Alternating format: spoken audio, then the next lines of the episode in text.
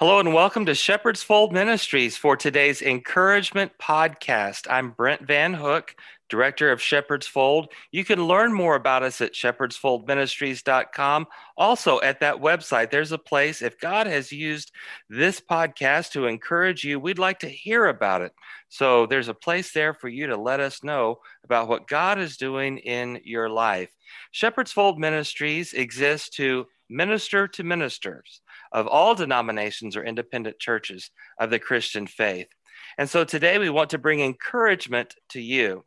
I'm with my friend Bill Payne. Bill and I have known each other for several years and then have kind of reconnected here today. Bill, thank you for being our guest on today's podcast. Thank you, Brent. Yeah, well, it's good to reconnect. Hey, for our listeners, tell a little bit about yourself and your ministry.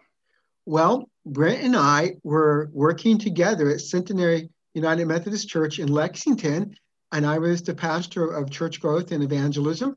And he was working in that same office, and he had this wonderful ministry uh, that we worked together on. And so I just depended so much on him when we were together in Lexington. So, Brent, it's been a great joy getting to catch up with you. Um, yeah, I have been a minister pastoring since I was 22. I've always had successful ministries. All of my churches have grown. Uh, when we were together, the church, we changed the model from membership to discipleship, and we grew that church by 400 in attendance by 450 people in one year. And that was good growth. After I left Centenary, I went down to my home conference in Florida, and I grew that church from 450 attendance to over a thousand in a few years with a lot of different populations expanded the staff. And I look back over my ministry, and I've always had these thriving, growing churches that God has blessed me with. And that's been fun. Um, but now, I for the last 20 years, I've been a seminary professor, a missiologist at Ashland Theological Seminary in Ohio. And I have um, recently started pastoring a church again, uh, Emmanuel United Methodist Church in Ashland. Well, you do have a, a, thriving work there at the seminary, and I do remember our days on staff t- together at Centenary, and those were exciting days. And uh, you were a team player. I know you would participate in the ministries of, uh, of all that was going on, and it was so exciting. So it's so great to reconnect, Bill, and thank you for for that. Hey, I want to raise a few questions. So here's the first one why should ministers keep going and not give up? Yeah, you know, that's in seminary, we'd call that a deontological question. It's this idea of ought. I should do something. And we can define that in utilitarian purposes because, you know, there's an end to that.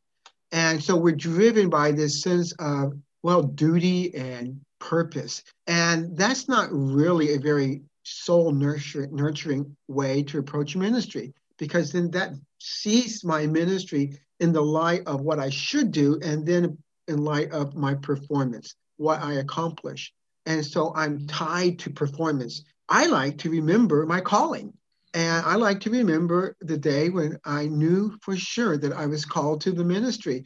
When I begin to feel distressed or I look around and I don't think that things are going the way I had planned them to go, I remember my calling. Quite frankly, I was 18 years old. I had been called to the ministry since I was 14, and I had not told anybody. I was sitting in church on a Sunday night worship service, and that morning I had said, God, if you have called me to the ministry, I need to know it tonight. You need to tell me in a specific way tonight. And that's what we call a fleece. I laid a fleece before the Lord. So here I am, not knowing that that's bad theology and it's bad practice, but I'm 18 and I don't care. In the middle of the service, the pastor stops, looks at me, and says, I don't know why I'm doing this. I've never done this before, but I have to say this because God is talking to me. And the pastor said, Bill, God says that He's called you to preach.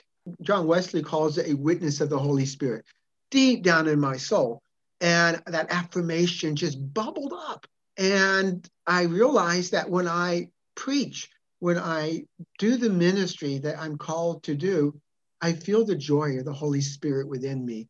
I become the person God wanted me to be. And it doesn't matter if I'm preaching to a thousand people or to just 50 people. It's that calling that makes me thrive. I know that I am walking down the path that God wants me to walk down. I'm doing the work that God called me to do. And I'm not being validated by the ought, but by the relationship. Hmm, that's so good. So good. Well, hey, then let me ask this follow up question Why are ministers important? We've been in the middle of COVID now for over a year. When we went into COVID, my attendance plummeted. Right now, it's kind of funny. In my whole life, I've pastored large churches, and I have 20 people in church right now. And I have a lot of people online, and I know others are involved in some ways, but I don't have access person in person to person to a lot of people. And at first, this was a great blow against my ego. You know, how could this happen? I'm supposed to grow churches. I'm a professor of evangelism, for goodness sake. And here I am laboring away in a in a little vineyard in the corner of God's kingdom. So when people began to drop out, many of them were sequestered and others went to homes. And I couldn't visit visit them. I still haven't been able to visit them. They languished and many of them were were suffering badly not because of covid they were sick but because their spirits had nobody to nurture them. And i realized that spiritual care was just as important as physical well-being or emotional care and that when we neglected spiritual care nobody has the ability to thrive. Pastors one of the things that we do is we manage the spiritual well-being of people we connect people to god. We b- bring life to that aspect of who they are. And people don't realize how significant that is until they're no longer able to have that connection. As protestants we believe that any one of us has direct access to god through jesus. We don't need a priest or, or a mediator. But yet we know that ministry has always been something that is done in community that in order to have the ability to have freedom of religion, you have to have access to a spiritual care provider uh, who facilitates certain things. And so we we facilitate people being able to come into the presence of God. I also think about Romans 10, 15, and it, it helps me understand how God thinks about ministry. You know, he says in Corinthians that he's committed to us the ministry of reconciliation bringing together that which was broken. And it says here in Romans 10 15, and how can they preach unless they are sent? As it is written, how beautiful are the feet of those who bring good news. You know, that's what I am.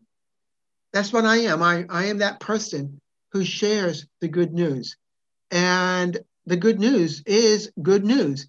And people need to hear that good news. And God says, I am partnering with you.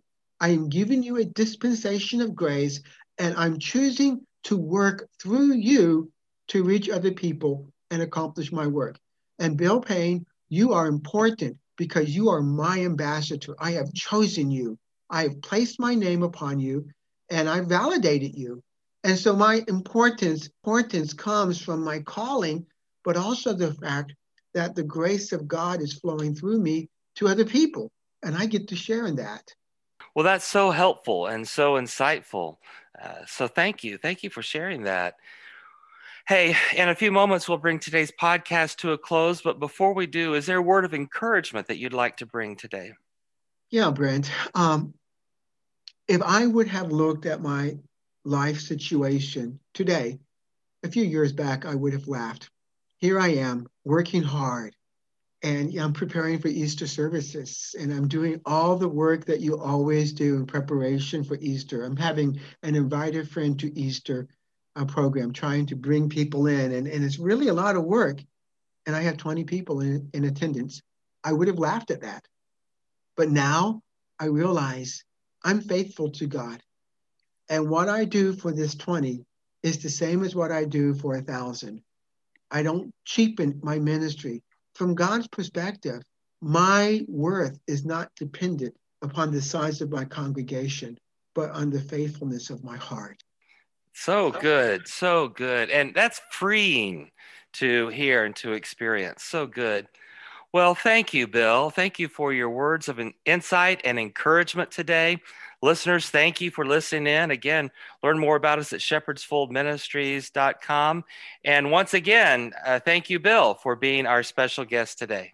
Thank you, Brent. Don't be a stranger. That's right.